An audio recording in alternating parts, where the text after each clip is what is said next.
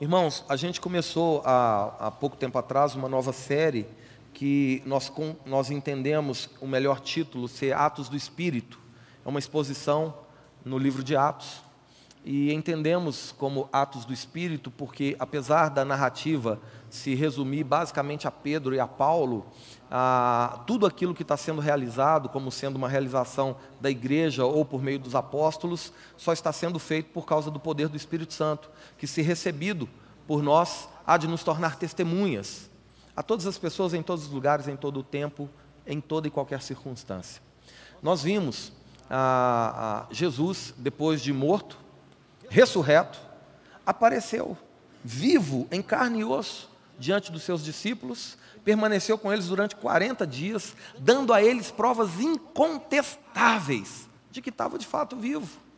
Os discípulos ainda ficaram meio receosos. Jesus senta para comer com eles, come peixe assado, favo de mel.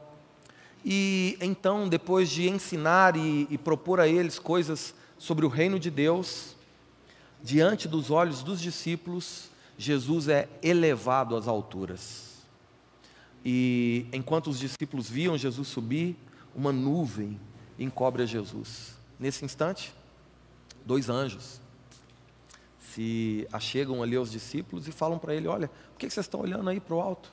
Esse Jesus, esse mesmo que vocês viram subir, da mesma forma que vocês viram ele subir, ele mesmo vai voltar, envolto na glória de Deus, em carne e osso, e isso é um testemunho do céu dado aos seus discípulos. Jesus havia dado aos seus discípulos uma orientação: que permanecessem em Jerusalém, até que do alto eles fossem revestidos de poder. E esse poder os capacitaria para testemunhar que Ele próprio está vivo. Esse é o testemunho da igreja: que Jesus Cristo vive. E que, além de estar vivo, derramar, iria derramar do seu Espírito Santo, e então no tempo oportuno, no tempo certo, no tempo de Deus, no tempo que compete a Deus pela sua exclusiva autoridade, iria voltar para recolher a sua igreja. Essa passa a ser a promessa de Deus sobre nós nos dias de hoje. Não estamos mais aguardando o derramar do Espírito Santo, o Espírito Santo já foi derramado sobre toda a carne. Estamos aguardando agora o cumprimento da derradeira promessa de Deus. E eu gostaria de ler essa promessa para você. Só como introdução, João capítulo 14, versículo 3. Para que a gente não se esqueça disso. A partir do verso 1: Não se turbe o vosso coração. Crede em Deus, crede também em mim. Na casa de meu pai há muitas moradas. Se não fosse assim, eu não vos teria dito. Olha o verso 3. E quando eu for, e vos preparar lugar, voltarei e vos receberei para mim mesmo, para que onde eu estou, estejais vós também. É nisso que nos apegamos hoje, irmãos. O nosso testemunho é de que Jesus Cristo vive e de que Ele vai voltar para cumprir essa promessa. Amém? Ah, para nós, nessa, nessa noite, como eu disse, a mensagem ficou bem curtinha, mas também bem objetiva. Nós vamos ver aqui dos versos 12 até o verso de número 14, sob a seguinte perspectiva. O contexto no qual esses homens aqui estavam inseridos é exatamente entre o momento em que Jesus foi assunto aos céus e a vinda do Espírito Santo. No versículo 5, se você olhar aí, capítulo 1, versículo 5, Jesus havia lembrado aos seus discípulos da promessa do Pai, de que derramaria o Espírito Santo sobre toda a carne, e Jesus diz a isso, diz a eles como sendo o batismo com o Espírito Santo, e que isso aconteceria não muitos dias depois daquele encontro. Então eles estavam na eminência de receber a promessa, de, de ver a promessa se cumprir. E, e a perspectiva para a gente abordar esse texto é exatamente essa. Quais são as atitudes que esses homens tiveram enquanto aguardavam o cumprimento da promessa? Em outras palavras, é, que atitudes eles tiveram que revelam que eles de fato criam na promessa de Deus. O título dessa mensagem para nós é Atos dos que creem, porque é exatamente isso que nós vamos buscar aqui nesses três versículos que o Senhor separou para nós nessa noite. Vamos ao texto? Atos capítulo 1, do verso 12 ao verso 14. Então, voltaram para Jerusalém, do monte chamado Olival, que dista daquela cidade tanto como a jornada de um sábado. Quando ali entraram, subiram para o cenáculo onde se reuniam Pedro, João, Tiago, André, Filipe, Tomé, Bartolomeu, Mateus, Tiago, filho de Alfeu, Simão, Zelote e Judas, o filho de Tiago. Todos estes perseveravam unânimes em oração, com as mulheres, com Maria, mãe de Jesus, e com os irmãos dele. Até aqui. Vamos orar mais uma vez? Senhor, esta é a tua palavra e nós agradecemos. Mesmo sendo uma porção assim tão pequena, pode mudar para sempre a nossa vida. Por isso, que o nosso coração verdadeiramente esteja aberto e desejoso por ouvir do Senhor. Fale conosco em nome de Jesus. Amém. Irmãos, atitudes ou atos dos que creem. A primeira coisa para a gente compreender aqui é que as promessas do Senhor, elas não são dadas a um indivíduo, mas sim a um povo. As promessas de Deus são para o povo de Deus. Então, se estamos buscando o cumprimento das promessas de Deus para um benefício exclusivo, pessoal, intransferível, é, estamos fora do propósito. O propósito de Deus é para com o seu povo, no caso, hoje, nominado por nós como igreja. Então, tudo aquilo que o Senhor tem preparado para nós como povo de Deus, nós, como igreja de Deus, temos direito. Nós, como igreja de Deus, havemos de receber, porque Deus é fiel em tudo que faz. Obviamente, nós estamos falando agora das promessas feitas a nós, como igreja. Ah, e, e eu gostaria de caminhar com você aqui sobre como, como esperar pelo cumprimento dessas promessas. Que tipo de atitude nós devemos ter enquanto aguardamos o cumprimento das promessas? Diferentemente desses discípulos aqui, que estavam aguardando a vinda do Espírito Santo, nós estamos aguardando a vinda do próprio Filho de Deus. No nosso caso, a segunda vinda de Jesus. Amém? Já vimos aqui como alguns interpretam que a vinda de Jesus foi a descida do Espírito Santo, isso é uma interpretação errada. O Espírito Santo é um outro consolador, um alus consolador, do mesmo tipo, mas é outro. O próprio Senhor Jesus prometeu que voltaria e acabamos de ver isso em João 14. Então, que atitudes devemos ter enquanto aguardamos a vinda do Senhor? Será que é fazendo cálculo sobre que dia e que hora que Jesus volta? Tem muita gente fazendo isso, irmãos, durante muito tempo já. Todos aqueles que fizeram e já fixaram uma data para a vinda de Jesus, falharam miseravelmente. Será que a atitude correta, então, é apostar com as pessoas? Não, eu aposto que é, mil chegará, dois mil não passará. Será que é isso? Será que o correto, então, seria ficar discutindo ou brigando com pessoas que pensam ou creem diferente do que pensamos ou cremos? Penso que também não, irmãos não é a melhor atitude para se ter enquanto aguardamos o cumprimento da promessa de Deus. Então, o que é que o texto diz? Versículo de número 12. Nós vamos encontrar a primeira atitude que esses discípulos tiveram e que é a oportunidade de nos apegarmos também como sendo uma orientação do Senhor para as nossas vidas. Versículo 12. Então, voltaram para Jerusalém, do monte chamado Olival, que dista daquela cidade tanto como a jornada de um sábado. Antes de falar sobre, sobre a atitude que a gente encontra aqui, deixa eu explicar é, é, esse texto aqui que diz que a distância do Monte das Oliveiras para Jerusalém é a distância de um sábado. Em algumas traduções mais contemporâneas, já deve estar escrito aí na sua Bíblia um quilômetro de distância, não é isso? Tem alguém com essa tradução? Um quilômetro de distância. Ah, ah, o que está proposto aqui é que, em função da tradição oral não do, não do texto da lei, mas da interpretação que os escribas e fariseus faziam da lei, o sábado era o dia sagrado. No sábado não se podia trabalhar, porque o trabalho no sábado feria a adoração a Deus. Então, coisas assim, é, é, é, absurdas poderiam acontecer. Se você estivesse diante de uma pessoa que a estivesse padecendo, ferida, sofrendo, sangrando, e fosse sábado, você tinha que ir embora. Porque senão, ao parar para cuidar daquela pessoa, ao cuidar das feridas daquela pessoa, ao tentar ajudar aquela pessoa, você estava desobedecendo e desonrando a Deus, segundo a interpretação dos escribas e fariseus, não segundo a lei de Deus. E isso se tornou tão, tão forte no coração das pessoas que até a quantidade de passos que era dado no sábado era contada. Você não podia andar mais do que tantos passos, porque senão isso caracterizava trabalho. Se você fosse carregar uma sacolinha, então pior ainda. Como é que faz no sábado? E aí convencionou-se que a distância lícita para que não ferisse o culto a Deus ou a adoração a Deus no dia de sábado eram de dois mil côvados. E dois mil côvados dava mais ou menos 945 metros. Por isso, o que, que se podia andar no sábado sem transgredir a tradição oral dos rabinos?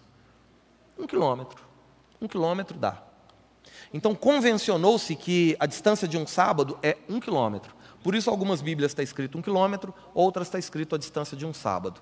Mas o que mais importa para nós aqui, na noite de hoje, é qual é a atitude que esses homens aqui tiveram e que nos ensina sobre como esperar o cumprimento das promessas de Deus. Obediência é a primeira atitude. E para a gente compreender um pouquinho disso, a gente precisa reparar o que está escrito aí, no início do verso 12. Repare que o texto bíblico diz que eles voltaram para Jerusalém. No verso 4 do capítulo 1, Jesus havia determinado que eles não se ausentassem de Jerusalém até que do alto eles fossem revestidos de poder. Então a orientação a ser seguida era permanecer em Jerusalém até que recebessem o Espírito Santo. Por isso, no início do versículo 12, eles estão dando cumprimento a essa orientação que Jesus dava. Eles estão obedecendo e por isso voltando a Jerusalém até que se cumprisse a promessa do Pai. Promessa essa que a gente encontra lá em Joel capítulo 2, versículo 28, que o Senhor derramaria sobre toda a carne o Espírito Santo. Eles estão aguardando por isso. Ah, o que Jesus havia lembrado aos seus discípulos no versículo 5 é que isso seria feito quando eles fossem batizados com o Espírito Santo. Para a gente compreender por que, que isso é um ato de obediência, não somente em função de Jesus ter dito, mas do que significava estar ou permanecer em Jerusalém.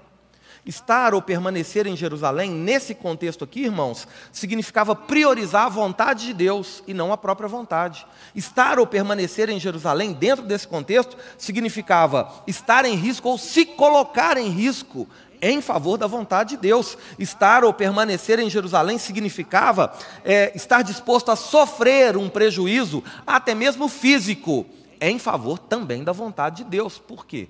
Porque Jerusalém era a capital espiritual dos judeus. E esses mesmos judeus viam com péssimos olhos esse novo movimento da fé, chamado por eles mesmos de seita do caminho.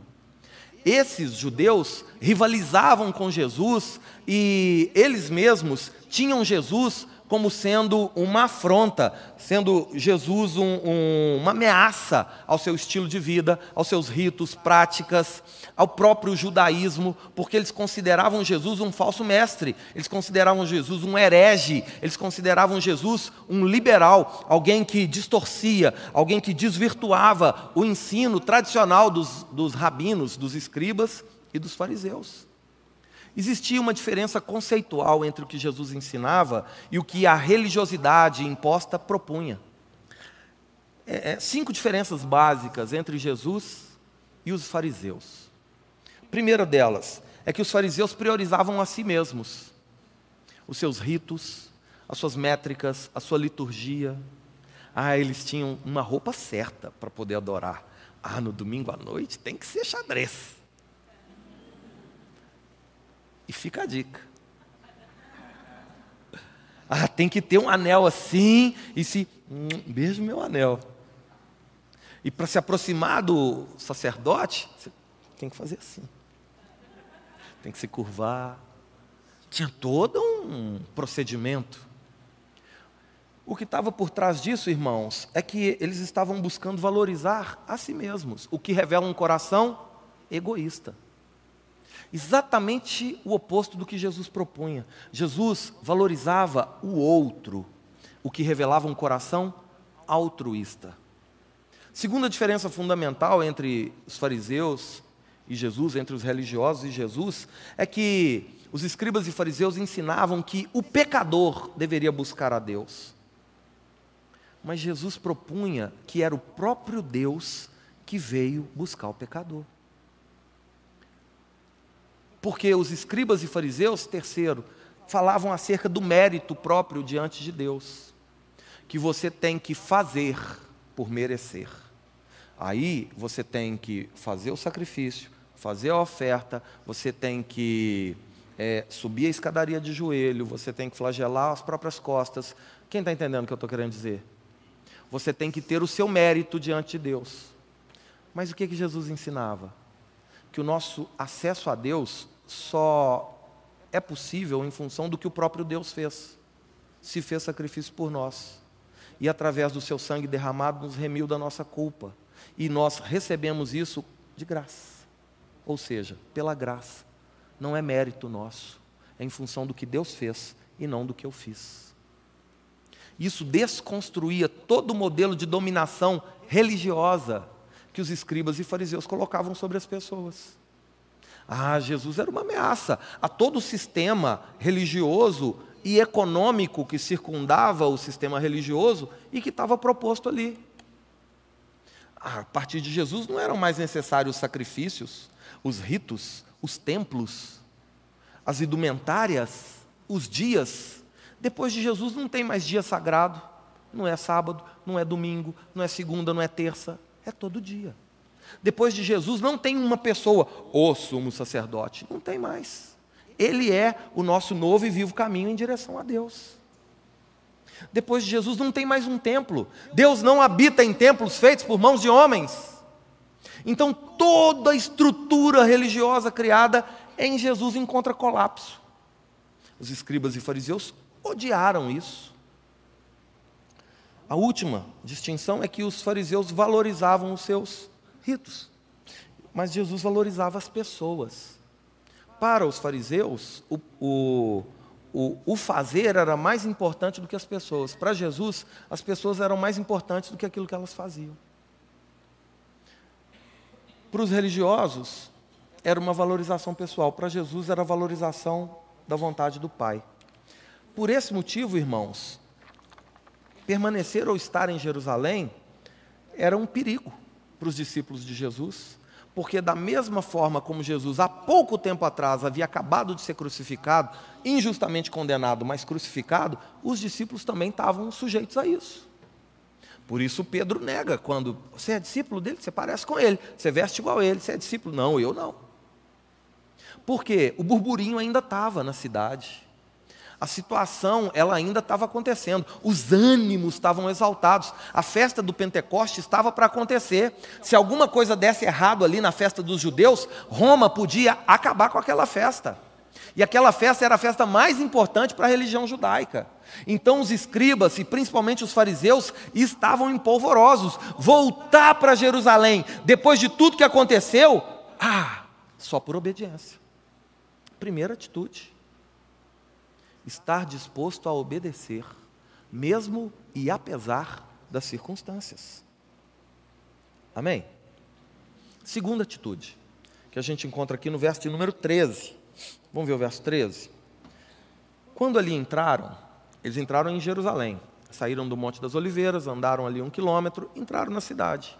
Quando eles entraram em Jerusalém, olha o que o texto diz: subiram para o cenáculo, onde se reuniam Pedro, João, Tiago, André, Filipe, Tomé, Bartolomeu, Mateus, Tiago, filho de Alfeu, Simão, o Zelote e Judas, o filho de Tiago. Esse, quando eles entraram em Jerusalém, subiram para o cenáculo. Esse cenáculo aqui é um quarto em uma casa. É um quarto no segundo andar da casa no andar superior da casa. Muito provavelmente essa casa era a casa de João Marcos, e é o mesmo lugar onde Jesus realizou a última ceia com os discípulos. É um lugar onde eles já estavam reunindo, se reunindo ali, em alguns momentos. E, e nesse, nesse evento aqui, nesse momento, estavam reunidos ali não só os discípulos de Jesus, como também algumas outras pessoas. E Lucas faz questão de classificar grupo por grupo dos que estavam ali reunidos. Porque o, o, a atitude aqui daquele que crê, como atos dos que creem, está em não somente obedecer, mas também em permanecer junto. É a segunda atitude. É valorizar a unidade. Pensa no contexto, irmãos, pensa na situação. Não era muito mais fácil cada um ir para um canto, ficar quietinho, ficar escondidinho, do que ficar um grupo grande de pessoas ali falando de Jesus, esperando por Jesus? Mas eles não só obedeceram ao voltar para Jerusalém, como eles permaneceram juntos. Essa é a segunda atitude, ela fala da unidade, como um embrião daquilo que viria a ser a igreja do Senhor Jesus. Nós já vemos aqui um dos principais pilares, exatamente esse: o fato de permanecermos juntos, mesmo e apesar das dificuldades, e como poderiam surgir dificuldades ali. A igreja do Senhor, irmãos, ela é composta por pessoas de diferentes lugares, de diferentes níveis culturais, de diferentes situações econômicas, de diferentes é, experiências de vida, mas com uma coisa em comum: a sua confiança nas promessas de Deus. Se não crêssemos naquilo que o Senhor nos disse ao nos reunir, ao nos congregar como igreja, nós jamais conseguiríamos permanecer juntos. Olha só, um exemplo aqui, essa noite reunidos aqui, certamente estão pessoas de situações bem diferentes. É quase que certo de ter aqui essa noite quem gosta de praia e outros que gostam de campo. É quase certo de ter aqui essa noite quem gosta de música alta e quem gosta de música baixinha. É quase certo de ter aqui entre nós quem gosta de sair, conversar, estar tá no meio do povo e quem prefere ficar mais quietinho, mais caladinho, mais sozinho. É quase certo de ter aqui essa noite quem gosta de azul e quem gosta de vermelho. Entendedores entenderão. E tudo bem, irmão. Por quê? Porque o que nos une deve ser maior do que aquilo que nos separa. Se focarmos naquilo que é a nossa diferença, a gente não consegue conviver. Por isso, Lucas faz questão de listar os diferentes grupos de pessoas que estavam reunidos ali. No versículo 13 e 14, você vê isso com detalhes. Ah, ah, tinha ali os discípulos mais próximos de Jesus, ah, os mesmos daquela célebre lista de, Mate, de Lucas, capítulo 6, é, é, do verso 14 ao verso 16, quando, quando Lucas cita nome por nome daqueles que Jesus chamou como apóstolo. A diferença é que lá em Lucas 6 tem o nome de Judas Iscariotes. E aqui já não tem. Aqui em Atos 1 já não tem. Porque nesse momento aqui, Judas já havia traído Jesus e se suicidado. O que vai desencadear um problema grande que a gente vai ver na semana que vem. Tem que colocar alguém no lugar de Judas. Será que era a hora? Nós vamos ver semana que vem. E aí, irmãos, na sequência disso, Lucas faz questão de falar que as mulheres também estavam reunidas naquele lugar. Que mulheres são essas? São as mulheres de alguns dos discípulos que já eram casados, mas também são aquelas mulheres que a gente encontra em Lucas capítulo 8. Em Lucas capítulo 8 tem três categorias de mulheres lá que passaram a seguir a Jesus. Primeiro, Lucas capítulo 8, verso 2 e 3. Primeiro, aquelas mulheres que foram libertas de espíritos malignos. Segundo grupo, aquelas mulheres que foram curadas de enfermidades.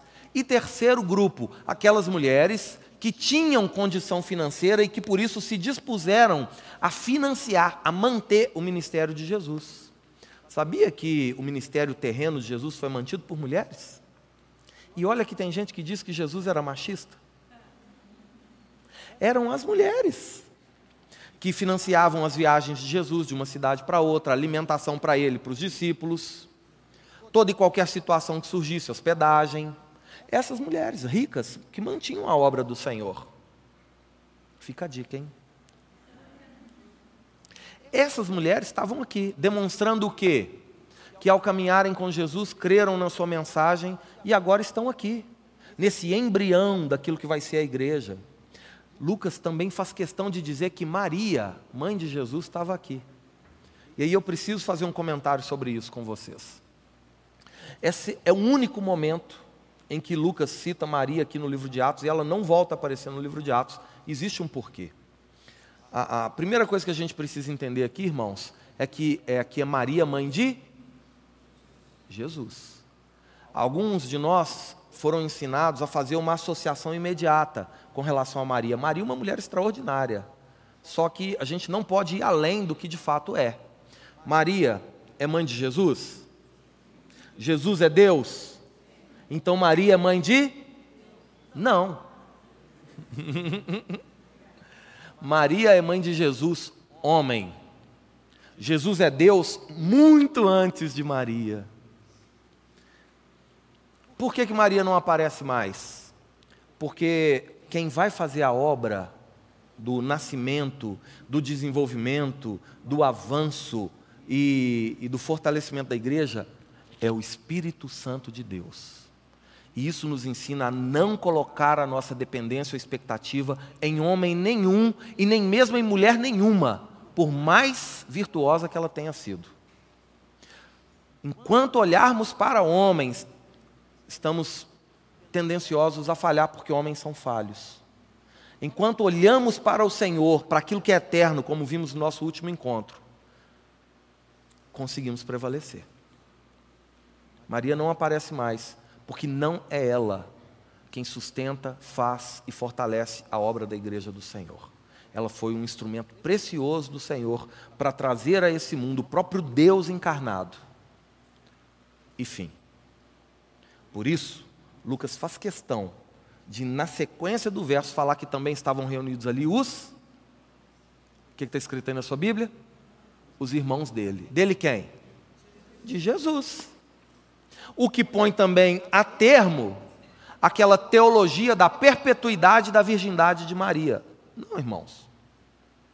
Maria era virgem quando concebeu Jesus, mas ela estava casada com José. Uai, é, uai. Não é pecado mais, não. Casou. É natural que os filhos venham. Aí tem alguns aqui que fica caçando cabelo em ovo. Fala, não, esses irmãos dele aqui, é porque não eram irmãos, eram primos, mas eram assim, tinham consideração. Outros dizem assim, não, esses irmãos aí é porque eram filhos de José, de outro casamento, depois. Não, irmão, a Bíblia não ensina nada disso. O que a Bíblia diz e Lucas, criterioso, detalhista no que ele está ensinando aqui, é que estavam reunidos nesse lugar pessoas de diferentes histórias, de diferentes tipos, de diferentes situações. E esse é o embrião da igreja, é aquilo que a igreja iria ser uma reunião de diversidade de pessoas, mas de unidade de espírito, reunidas por um propósito comum. Então a primeira atitude é exatamente obedecer e a segunda atitude é de, mesmo apesar das diferenças, permanecermos juntos, permanecermos unidos, porque isso fala acerca do que cremos. Lembra do autor aos Hebreus, Hebreus 10, 25? Irmãos, não deixemos de congregar, ainda mais agora que se vê que o dia se aproxima. Que dia é esse? É o dia do encontro, é o dia do juízo. Vamos fazer admoestações uns aos outros. Vamos cuidar, vamos ensinar uns aos outros. Porque é na vida em comunidade que desfrutamos das promessas de Deus.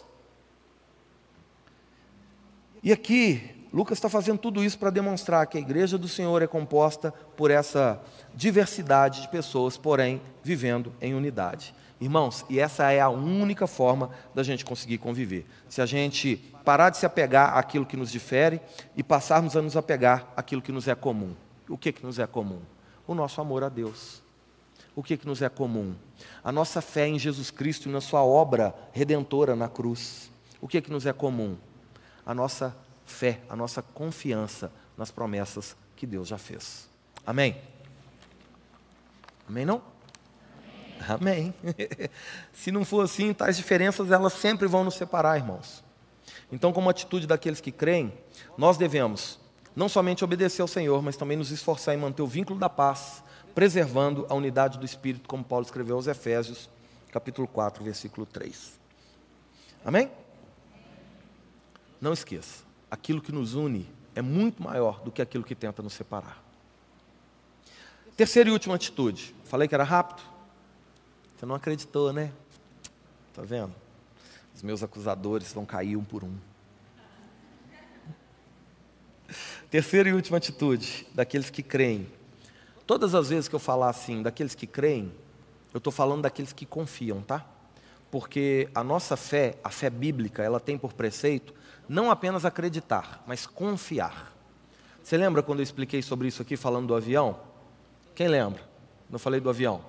Quem não lembra? Quem não sabe de nada que eu estou falando aqui? Quem já viu um avião aqui? Quem já andou de avião? Quem nunca andou de avião? Quem não entra num avião de jeito nenhum? Sempre tem nela. Por quê, irmãos? Você crê que um avião voa? É só olhar para o alto, né? não precisa ter muita fé para isso. Só que apesar de crer que um avião voa, tem gente que não entra no avião porque não confia. A fé bíblica é não somente acreditar que o avião voa, mas é entrar dentro do avião. A fé que nos salva é a fé que nos leva a colocar as nossas vidas nas mãos do Senhor. É uma fé de confiar e não apenas de acreditar. Por isso, nós estamos falando aqui de atos dos que creem, são atos daqueles que confiam nas promessas do Senhor e que, mesmo apesar de toda e qualquer dificuldade que pode surgir, a gente permanece obediente e a gente permanece junto. Amém? Essa era a hora da gente falar amém. Terceira e última atitude, versículo 14. Todos estes perseveravam unânimes em oração, com as mulheres, com Maria, mãe de Jesus, e com os irmãos dele. Irmãos, terceira e última atitude: perseverança. Perseverança. E eu quero gastar esses últimos minutos falando sobre isso. A palavra que Lucas escolhe, tem várias palavras para perseverança no texto no grego. Mas Lucas escolhe uma palavra que é a proscarterel. Proscarterel. Significa literalmente se manter constante. Ser constante, dedicado, não desanimado, não desfalecido, mostrar-se corajoso, estar pronto ou de prontidão, permanecer firme.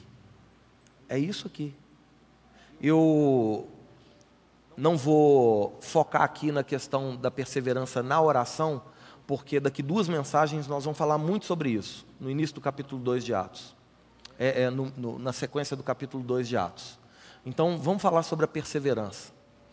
A, a ideia aqui é a de continuar crendo, mesmo apesar das dificuldades, sejam dificuldades relacionais, ou seja, uns com os outros, ou dificuldades pessoais. Porque são os dois tipos de dificuldade que a gente enfrenta, sim ou não? Ou dificuldades que são com outras pessoas, ou dificuldades que são com a gente mesmo.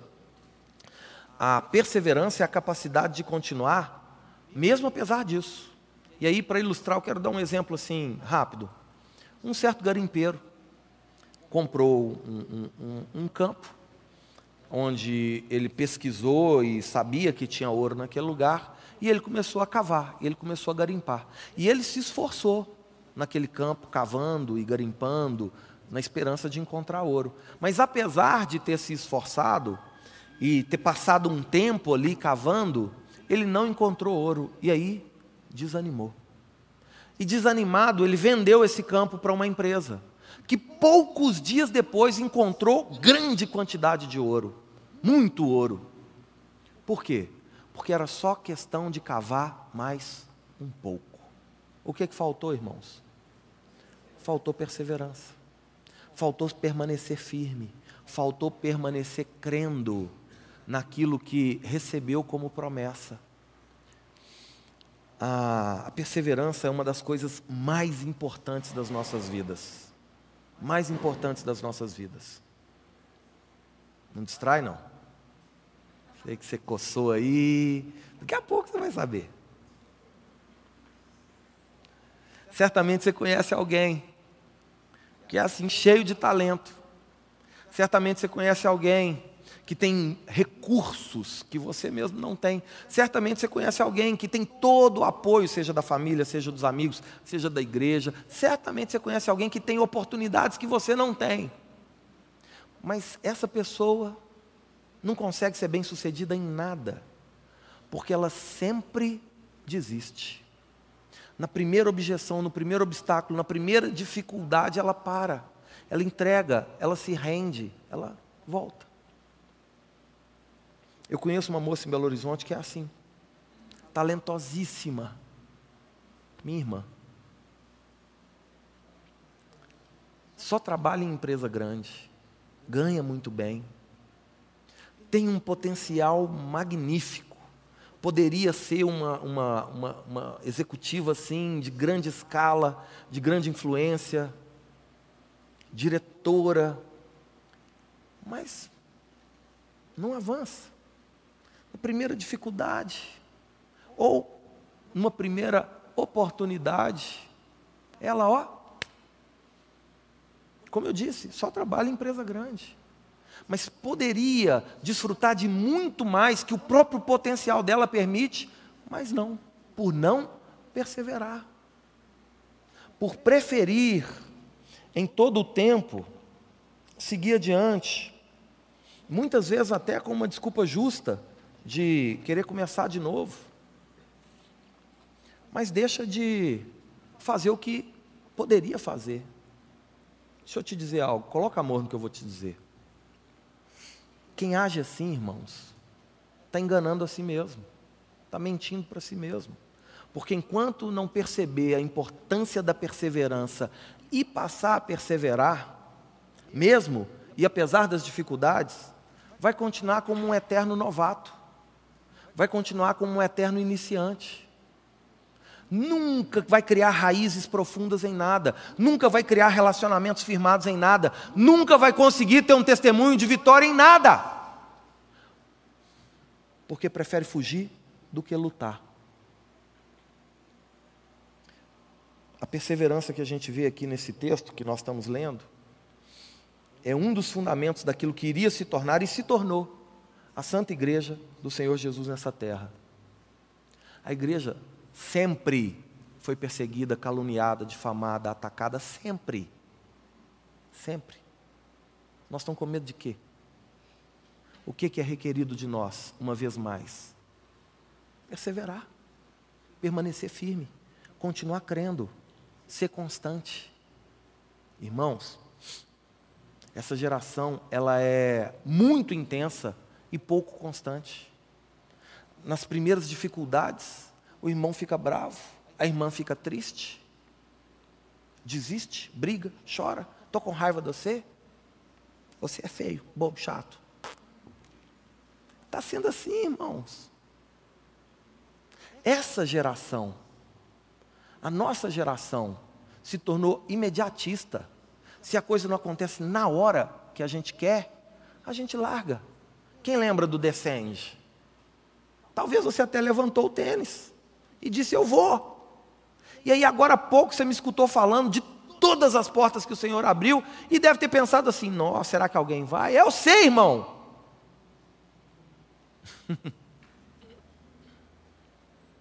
que voltemos, irmãos. Que voltemos ao propósito de obedecer, de permanecer junto, mas acima de tudo de perseverar, com uma atitude de quem crê, de quem confia nas promessas que o Senhor fez. Amém? A gente precisa se arrepender dessa infantilidade espiritual, relacional, para verdadeiramente, irmãos, nós conseguimos cumprir esse maravilhoso propósito que está sobre nós, igreja, de sermos testemunhas fiéis de que Jesus Cristo vive. Testemunhando isso, como já nos foi dito, em todos os lugares, a todas as pessoas, em todo o tempo e sob toda e qualquer circunstância, positiva ou negativa revelando assim que cremos na derradeira promessa do Senhor, de que um dia, mesmo apesar de nós, o nosso Senhor Jesus, ele vai voltar para nos buscar. E com ele nós vamos viver uma eternidade, aí sim, de paz, de alegria, de amor e de contentamento. Por isso, como atos dos que creem, sejamos sempre obedientes, unidos e perseverantes e que Deus nos abençoe. Amém? Fica de pé no seu lugar, por favor. Vamos orar?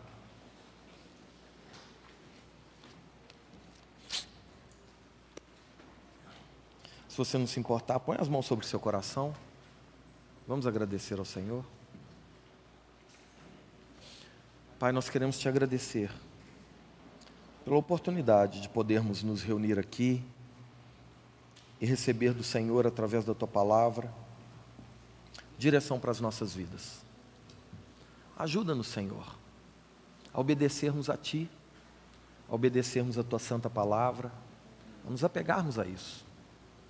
Ajuda-nos também, Senhor, a mesmo apesar das nossas dificuldades, sejam elas uns com os outros ou conosco mesmo, a permanecermos unidos, revelando que cremos no maravilhoso propósito de sermos igreja. E ajuda-nos, Pai, a perseverar. Oh Senhor, perdoa-nos. Se por causa das circunstâncias dessa vida, tantas vezes temos negligenciado o propósito que é tão maior. Nós queremos verdadeiramente viver para a glória do Teu santo nome. Nós queremos verdadeiramente cumprir a comissão que está sobre nós. Nós queremos verdadeiramente recebermos o Teu reino em nós, mas que Ele também flua através de nós. Por isso, Senhor, nos conduza em obediência, em unidade e em perseverança. E que assim sigamos, como aqueles que creem, como aqueles que confiam na promessa do Senhor. Aguardamos com alegria o dia do nosso encontro contigo. Em nome de Jesus. Amém.